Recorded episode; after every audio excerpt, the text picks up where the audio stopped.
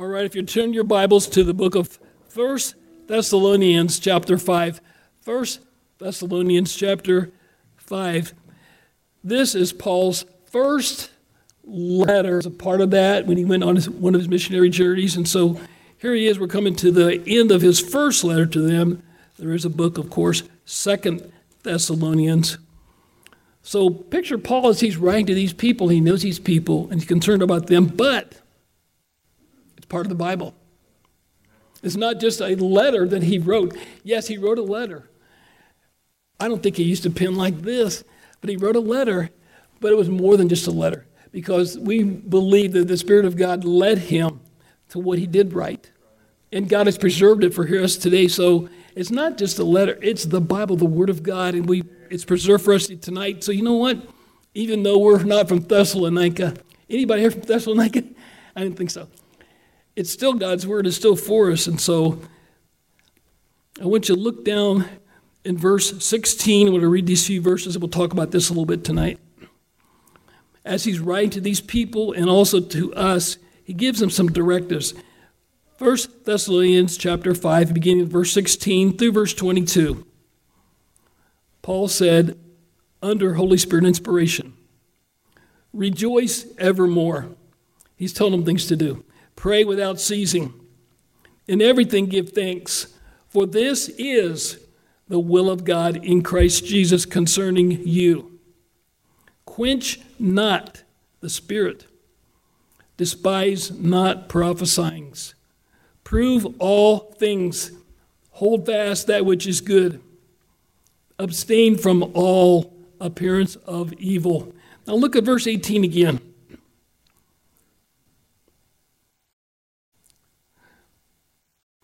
1 Thessalonians 5:18 In everything give thanks for this is the will of God in Christ Jesus concerning you. Now, remember, as Paul is writing to these people, they knew each other. Like you would get a letter from somebody you know. So they knew him firsthand. I'm sure they heard his preaching, they knew him as a person. And so when Paul was writing this particular verse in this passage, verse 18, He's relating to them, and they knew what Paul had went through. I'm sure he told them some stories. Every preacher tells stories when he was in jail and all the problems, and he had a lot of problems, of course. And so Paul, so the point is that Paul had credence or credibility with these people because they knew what he went through. They knew his life.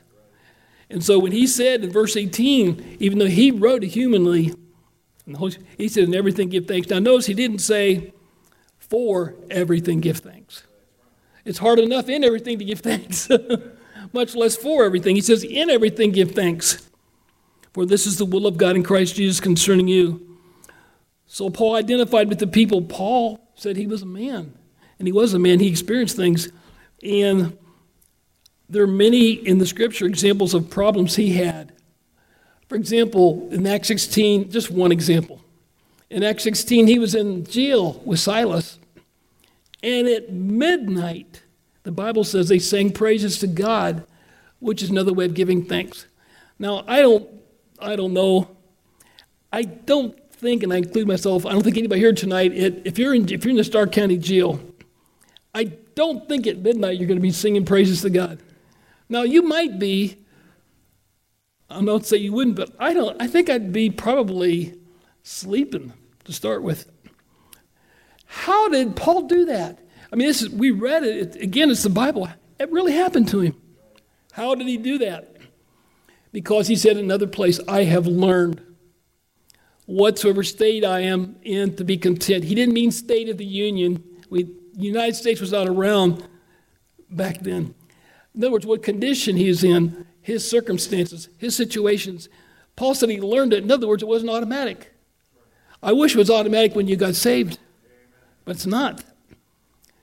You have to learn it, and you have to learn it yourself. And you don't get it necessarily out of a book, you get it from life experiences, and certainly believe in this book. So, Paul, when he's writing this, he's writing as a man of experience. In everything, give thanks. That's why he could sing praises at midnight, because he had learned to be content in the what state he's in. Here he's in jail in Acts 16, By the way, you may know the story. What was the result of him singing praise at midnight? The condensed version is the jailer and his wife got saved. Now, I don't know this either, the Bible doesn't say. Do you think anybody in that jail was at midnight singing praises and thanking God?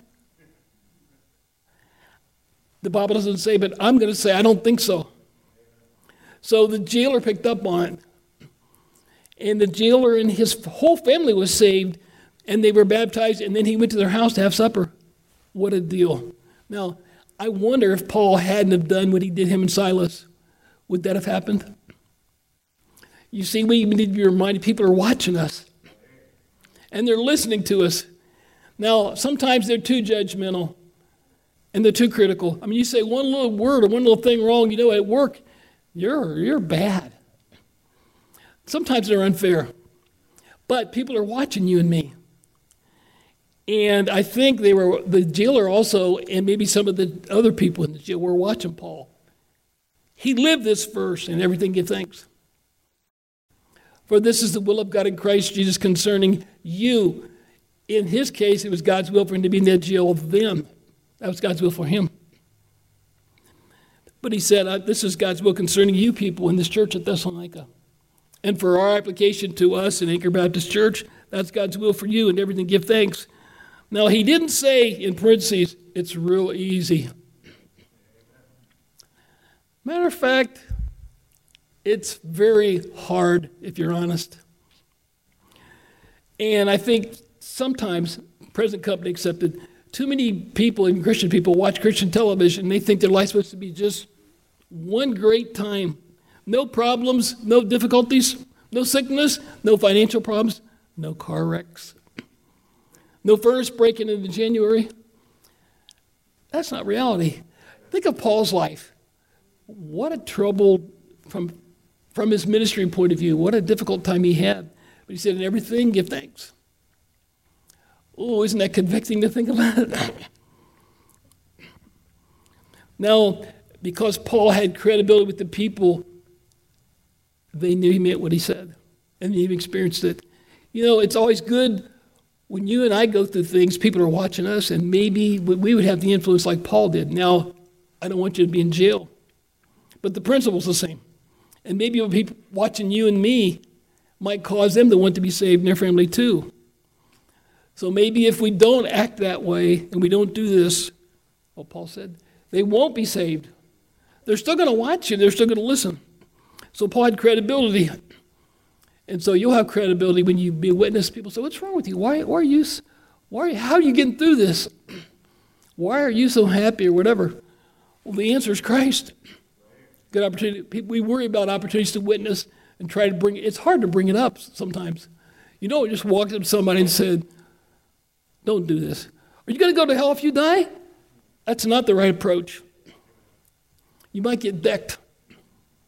Now, it's a fair question, but it needs to be after a period of time. The point is, Paul had this credibility, so it was real to Paul. So when he wrote it, he knew in his own heart and life. So credibility helps with Paul to these people, helps with us tonight, helps with you, with others. You know, it's kind of like the opposite of a Catholic priest telling you to have a wife and a family. You think he's got any credibility with that issue, with that subject? You're all look at it like you're. They don't get married. They don't have children. So how in the world's he going to preach about it with credibility? You say, well, he can preach the Bible. I understand that. But you know what? We're human beings, unfortunately. And we put stock in what somebody says if they've done it. I don't know if that's right or wrong, but that's what we do. So they were putting stock in what Paul said, I believe, and so we should tonight. A hundred years ago, there was a, a famous writer. None of us were around, but you've probably heard his name because it's a weird name Rudyard Kipling. What happened to Joe Smith? Rudyard Kipling was one of the best selling authors years ago, and later in his life, someone calculated how much he got per word. Now remember, this was about 100 years ago. And so they figured that he got paid $100 a word. What a country, huh? and so, anyway, so one day, a crazy reporter, kind of like some of the ones we have today asking stupid questions, said to him, Hey, I've got a $100 bill. Could you give me one word of importance and value? You know what he said? Thanks. He said that is a valuable word.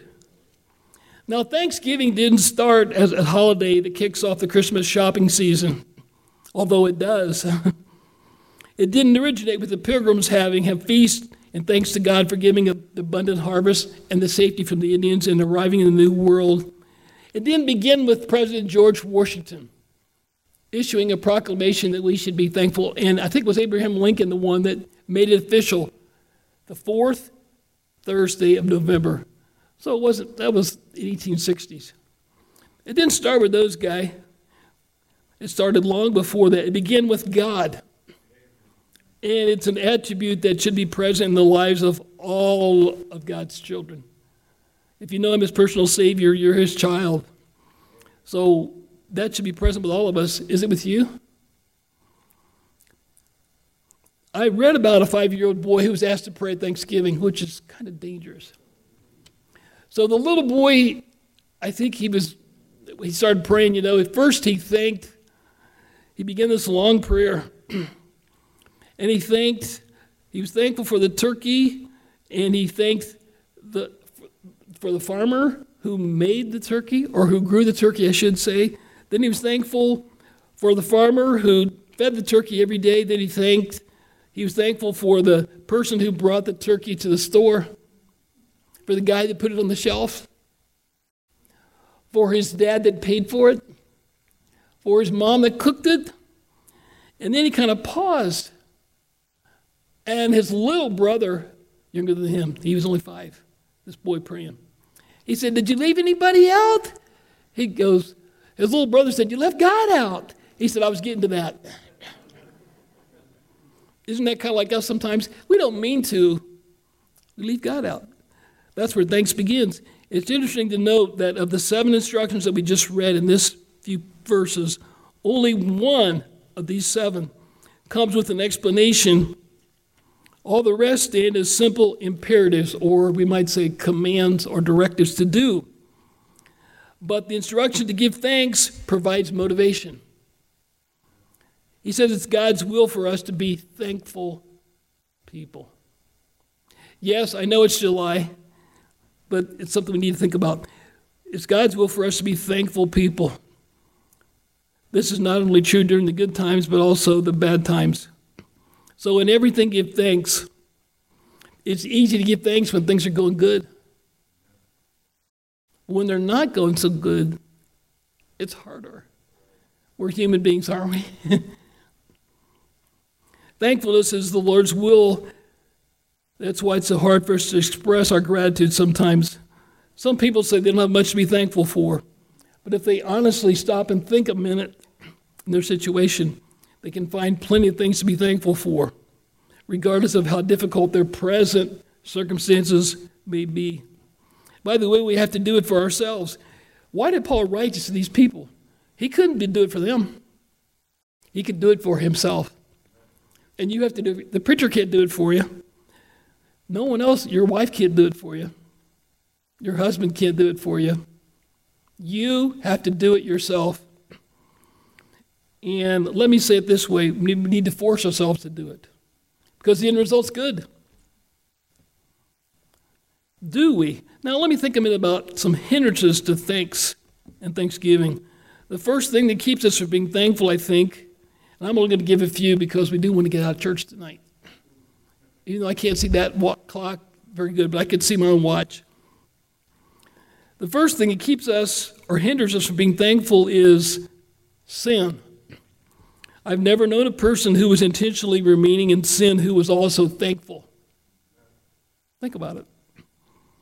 The scripture says that our iniquities separate us from God, Isaiah 59, verse 2. I've seen plenty of unsaved who were enjoying the short term pleasures of sin. And the Bible says there is pleasures in sin for a season. I've seen them, like you have, ride the rush of getting away with it, so they thought for a brief time, but I've never seen them be happy and thankful. Sin can make you defensive, as it did with King Saul when he was confronted by Samuel after Saul had failed to utterly destroy the Amalekites, which God told him to do, and he didn't do it. And he even lied to the preacher. The preacher was smart. Well, what means the bleating of the sheep then? I bet his face turned red. he failed to destroy them, so sin can make you defiant also, as it did with Pharaoh, who hardened his heart against Moses' demands to let the children of Israel go. Sin can also leave you depressed. We hear much about depression today. I think a lot of it is sin, to tell you the truth. And the unsafe person, I don't know how they get up in the morning. I want to say that kindly and compassionately. How do they even get up and function? It leaves you depressed, as it did with Peter after he denied the Lord. He was depressed. He denied the Lord three times. We know that. Sin can make you doubt, as it did with Sarah. When she left, when the preacher said, You're going to have a child. Now, admittedly, if you were 90 years old, nobody here is that old. Ladies, if you were 90 years old and after church, I said, Do you know what? You're going to have a baby. You'd probably hit me. I wouldn't blame you. So, what she did, she left. And do you know, unfortunately, the name of their son, Isaac, means he laugheth. Can you imagine his first day at school? Where'd you get your name?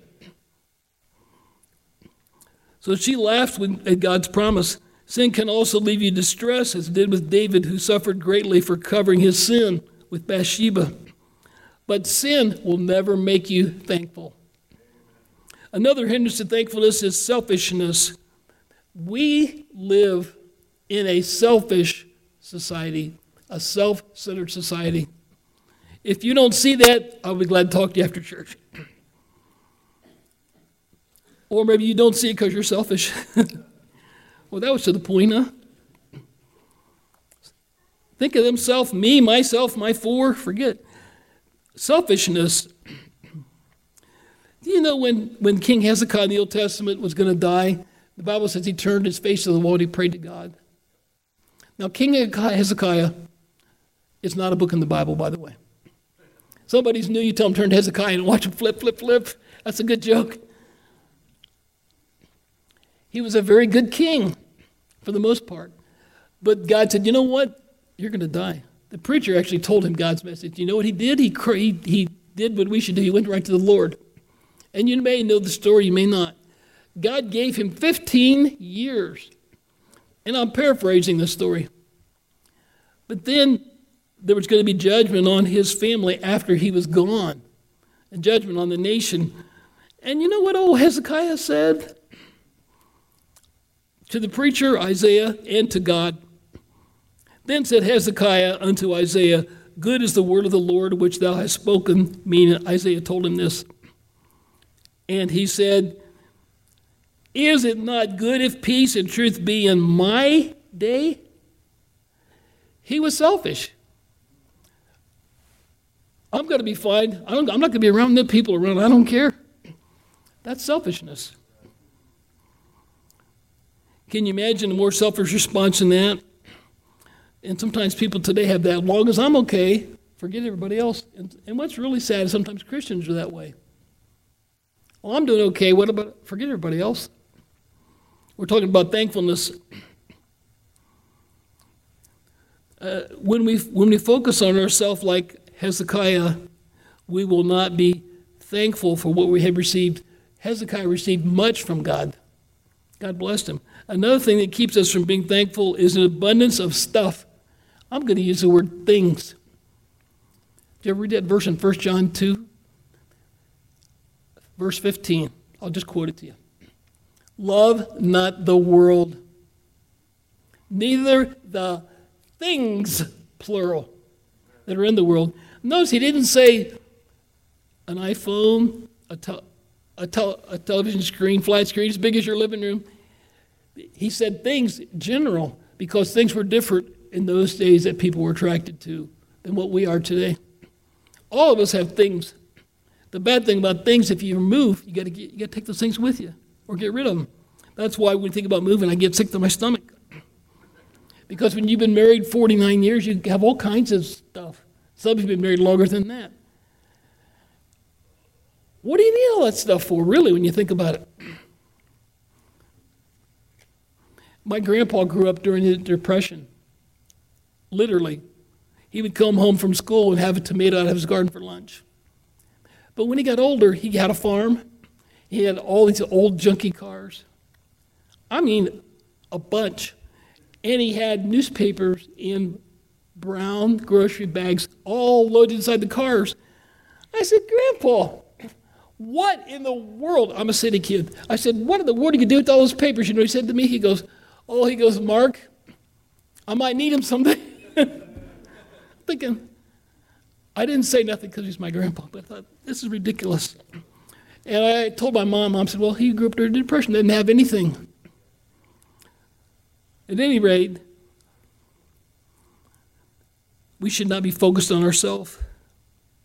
Another thing that keeps us be thankful is a bunch of stuff. They love not things, neither things that are in the world.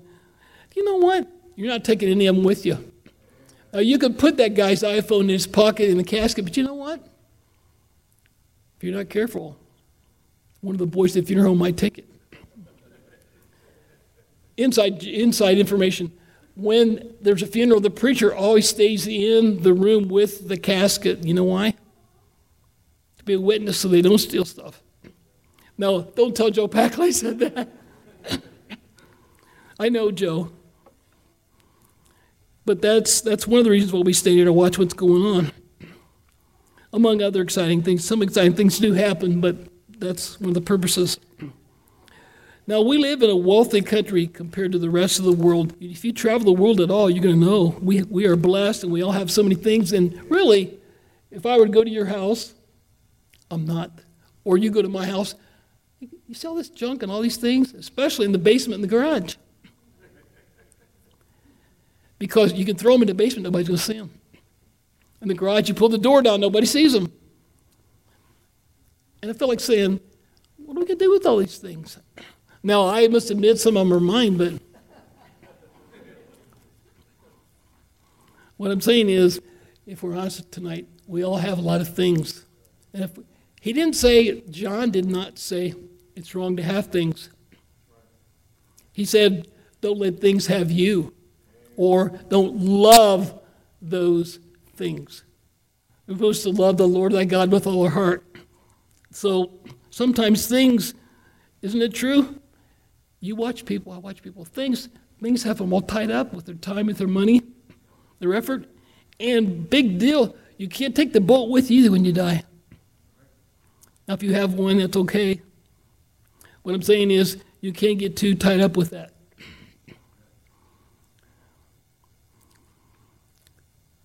I think we see that illustrated, a biblical illustration, uh, along about Luke chapter 18, of a rich young ruler who came to Jesus. And I'm going to shorten, shorten. I'm not going to read the verse, I'll shorten it.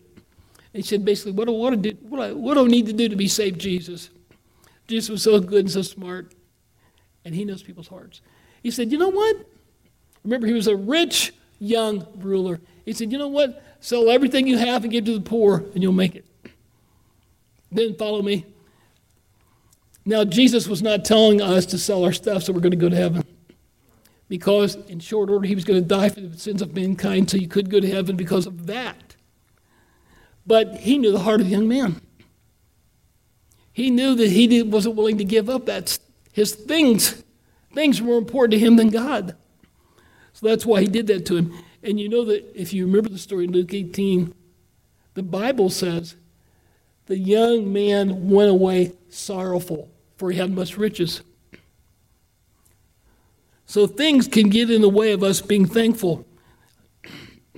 Many people in our country today, you know, their attitude, not, not everybody. They don't need God. They've got a house, they've got two or three cars. My one neighbor has five. There's a man and woman live there, no kids. They have five vehicles.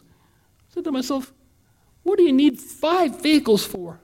And they're all they're all running cars. They're not junkers on on on the concrete blocks. They're good running cars. Five cars. What do I need God for? Follow me? I don't know if they're saying that. What I'm saying is, I got a car, I got a house, I got a job, I got money, I got this, I got that. What do I need God for? That is a pervading philosophy. Again, it's things. And unfortunately and sadly, that's all some people have. But that'll help you not to be thankful. The natural tendency as human beings is to take credit for our blessings rather than praise and thanks to God. I've noticed recently, Thanksgiving time, that our world even pushes being thankful, which is a good thing. But I have yet to hear them say, be thankful to God. Being thankful is a good thing. You should do it all the time. But they don't say, who do you be thankful to? The Bible says, every good gift and every perfect gift cometh from above and descendeth from the Father of lights with whom is no variableness, neither shadow of turning. Every good gift, every perfect gift comes from Him. It's a mindset, it's a thinking. You know what? That's what ours should be. You know what? That's what Paul's was. And everything, give thanks.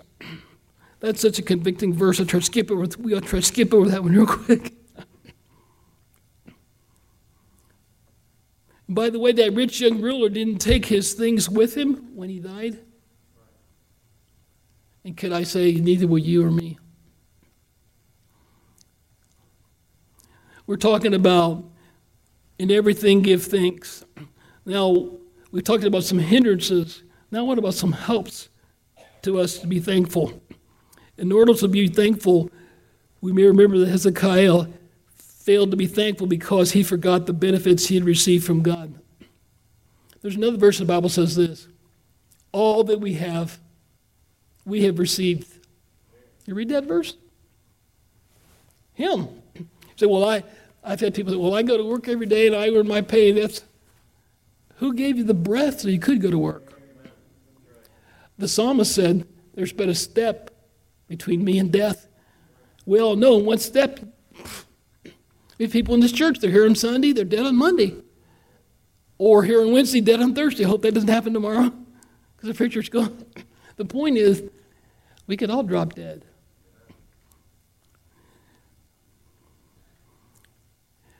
Nehemiah chapter 9, verse 17 says the children of Israel refused to obey, neither were mindful of the wonders that God did among them, but hardened their necks and in their rebellion appointed captains to return to bondage. Well, why did Israel do that? They forgot that God had blessed them. Well, we got to go back to where before. Really? We forget the times past. I don't think we consciously say, I'm good, I'm not going to remember it. We just, we get busy, we don't think, and we forget about that. Israel had that problem so much. They were chosen of God, a chosen nation, a chosen people, blessed of God, and they forgot that. So they weren't thankful. We have a thing today in our world and our country that people think we call it entitlement. I hate those commercials and I hate people. Get what you're entitled to. you're entitled to nothing. And especially, we're, we're entitled to nothing but hell. We're not entitled to heaven.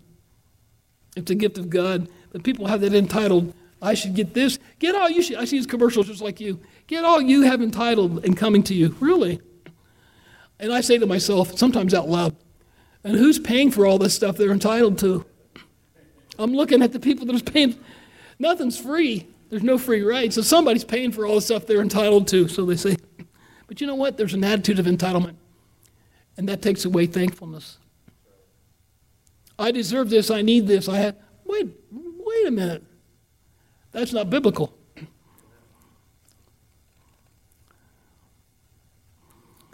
it's easy for us, it helps us to be thankful when we realize God has blessed us in the past individually and as a church and future. Aren't you glad this is not your final home? Uh, most, some of you have really nice houses, nothing wrong with that. We have a lady in the church and her husband, he's passed now. They had the nicest, I used to tell they got the nicest house. I'm not going to tell you which street it is in town. I even reminded her again, her husband's been dead. I said, You know what? I said to your husband and you, you got the nicest house on the street. But you know what? he didn't take his house with him. It was a gift of God, a blessing of God. And so, what we have, we have received. We have to be thankful. Don't think you're entitled to it. Even God doesn't owe us anything. I despise these preachers on television who give you the attitude that God owes you something.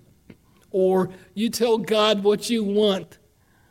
I don't see that in the Bible anywhere, do you? We used to say facetiously, name it, claim it, slap it, grab it, slap it, scream it, redeem it. that's not biblical. Let's made that up. But that's the way even Christians think. Well, God doesn't owe you nothing. He didn't have to answer your prayer. He didn't have to do anything for us. It goes back to being thankful for what He does do. And everything give thanks. Now, certainly when we have problems and burdens, and we can go to the Lord and say, Lord, I got this problem. Would you please help me? Sure, of course. And He is gracious like He was to Israel. He made promises to them, He kept them going, He provided their needs. He fed all of them, folks, in the wilderness. And there was more than a couple hundred of them. because he wasn't going to desert his own people. He's not going to desert you. Sometimes he might think he was deserted. We need to rejoice whether we feel like it or not. So we need to force ourselves, force yourself to rejoice. Wake up and tomorrow morning, wake up and say, I'm alive. Consider the alternative. Although, if you're saved, you're going to heaven. Maybe that's not a good illustration. If you go to bed and wake up dead, that's good if you're saved. You can walk to the bathroom. You can actually turn the water and get water out of that thing called a spigot. And on and on we can go. If you start your day off being thankful, it'll help, and other people will know it. We need to force ourselves. We can't make each other's do. We have to be reminded of it. And try it and continue it. And do you know who wins when you and I are thankful? we're the biggest winner because we have the right attitude and a thankful attitude, which is scriptural and biblical. We just read a verse about that. It also affects others around you. It's just like being around somebody that's grumpy. Don't you love to be around grumpy people? I don't. And some people are naturally, normally, always grumpy. I'm going the other direction. Present company accepted. grumpy. And so they affect you. If you're if you hang around long enough, you're going to be you're going to be grumpy. So I don't believe that. I'm going to ask your wife or your husband. Grumpy is as grumpy does. The opposite also is true. If you're a thankful person, that affects others. Also, they it helps them to be more thankful. I close with this illustration. In 1860, a couple years back, and I'm going to condense this, there was a ship that was carrying hundreds of people from Milwaukee, Wisconsin, to Chicago to hear a presidential, presidential campaign speech by Stephen Douglas. During the voyage, they didn't have the stuff we have today. Another boat hit them, and they had lifeboats for like 200 people, and there was like 800 people on the ship. And there was a young Bible college student on the ship, and he kept diving in and saving people, helping them, and saved 17 people from drowning. And so, and anyway, this young man, his last name was Spencer, and because of that, his health failed because of what he did, and he actually ended up in a wheelchair. On the 20th anniversary of that incident, a reporter interviewed him. And he said to him about the incident, to recall the incident, he said, Well, there were 17 people that, you know, God helped to be saved. And he said he also had written about this incident in his life and that people, he knew 50 people that were saved because of that. But the reporter said, What was the most standoutish? Is that a word, standoutish? What was the most outstanding? What was the most outstanding thing that sticks out in your mind about this whole thing? You're in a wheelchair, your health failed, you saved 17 people. He said, What's the thing that really sticks out in your mind? He goes, Not one of them thanked me.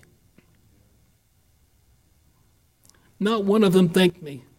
Paul said, In everything, give thanks. For this is the will of God in Christ Jesus concerning you and you and you and you and you and you and you and you and you and you. Let's stand, please. If you're comfortable in standing, let's stand, please, as the pianist comes. Perhaps God has challenged your heart about being thankful.